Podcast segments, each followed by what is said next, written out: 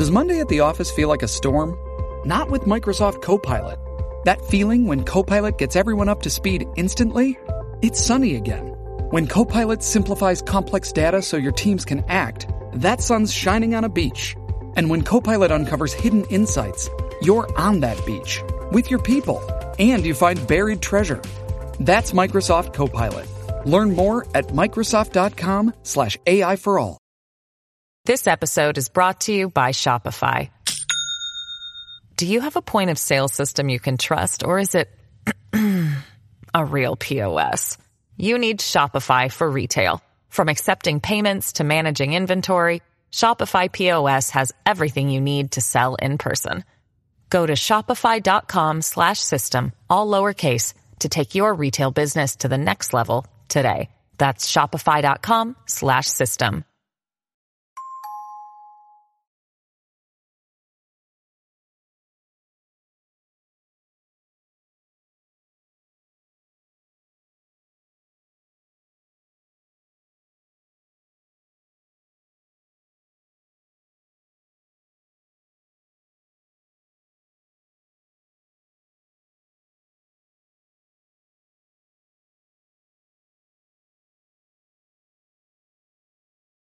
ここは佐賀県唐津市の三叉路。ここで少年が車にひかれ生死の境をさまよいました。引いた男は証拠隠滅を図り逃走。警察も男を取り逃がすという大失態を犯してしまいました。一歩間違えれば取り返しのつかないことになっていた重大な事件です。それではどうぞ。2006年5月20日佐賀県唐津市にて小学5年生の家原剛君が学校から帰宅してこないことを不審に思った家族は周囲を懸命に捜索。すると約8時間後に林道に放置された剛君を発見。息はあったが頭の骨を折っており瀕死の状態であったためすぐさま唐津市内で緊急手術を受けなんとか一命を取り留めた。状況から言って剛君は何者かにひき逃げされ林道に連れて行かれ放置されたようであった。警察はすぐさま捜査を開始。すると捜査開始した日の午後3時ごろ唐津市浜玉町の路上で捜査員が全部の破損した不審な青いトラックを発見。近くでビニールハウスの撤去作業をしていた坂口佐野次という男に事情を聞いた。あなたがこの車の所有者か？と警察が尋ねると坂口は知らないと答えた。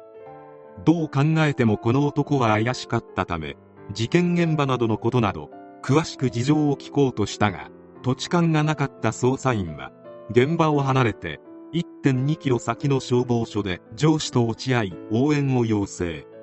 再度現場に戻るまで約10分を要したがその間に坂口はどこかに消えていた。その場に残っていた作業員に聞いてみるとそのトラックは坂口さんが運転していたやつよ。坂口さんは山の方へ歩いて行ったねとのこと。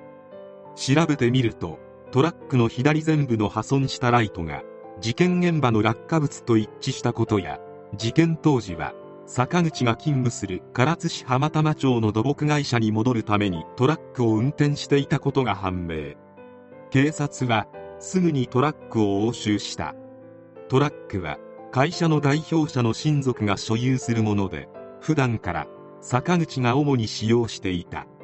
これらにより十中八九坂口佐野次が犯人であることは間違いないが逮捕の絶好のチャンスをみすみす逃してしまった。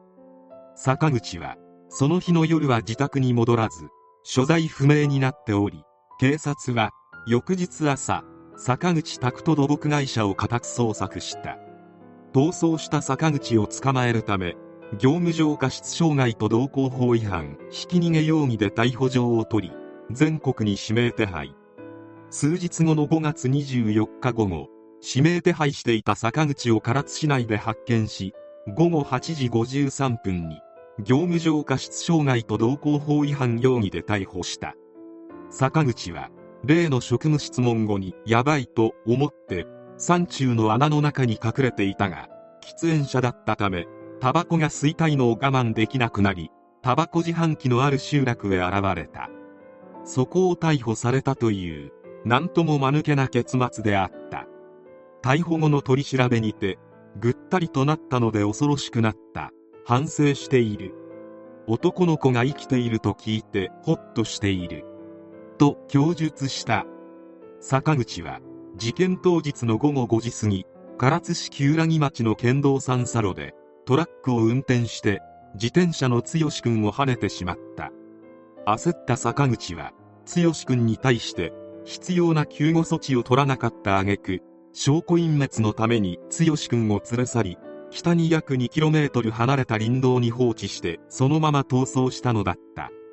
家族の懸命な捜索により引かれてから約8時間後に発見できたためなんとか命を助けることができたがもし発見が遅れたりしていれば剛君は息を引き取っていた可能性が高い。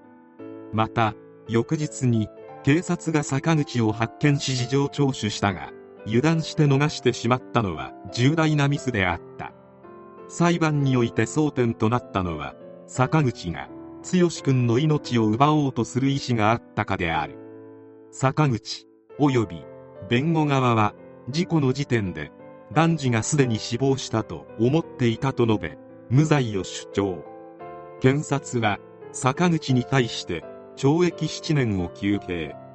佐賀地方裁判所は社会通念に照らして命を奪う実行行為に当たるとして懲役5年6ヶ月を言い渡した。弁護側は即日控訴。しかし判決は覆らず一審判決がそのまま即日決審。刑が確定した。坂口にひき逃げされ生死の境をさまよっていた剛君であったが後日入院先の唐津赤十字病院を無事退院。剛君は集まった報道陣に元気に手を振った。病院によると剛君は食事や歩行もでき日常生活に支障はない。突然違う話を始めるなどの症状もあるが自宅療養で回復していくだろうという。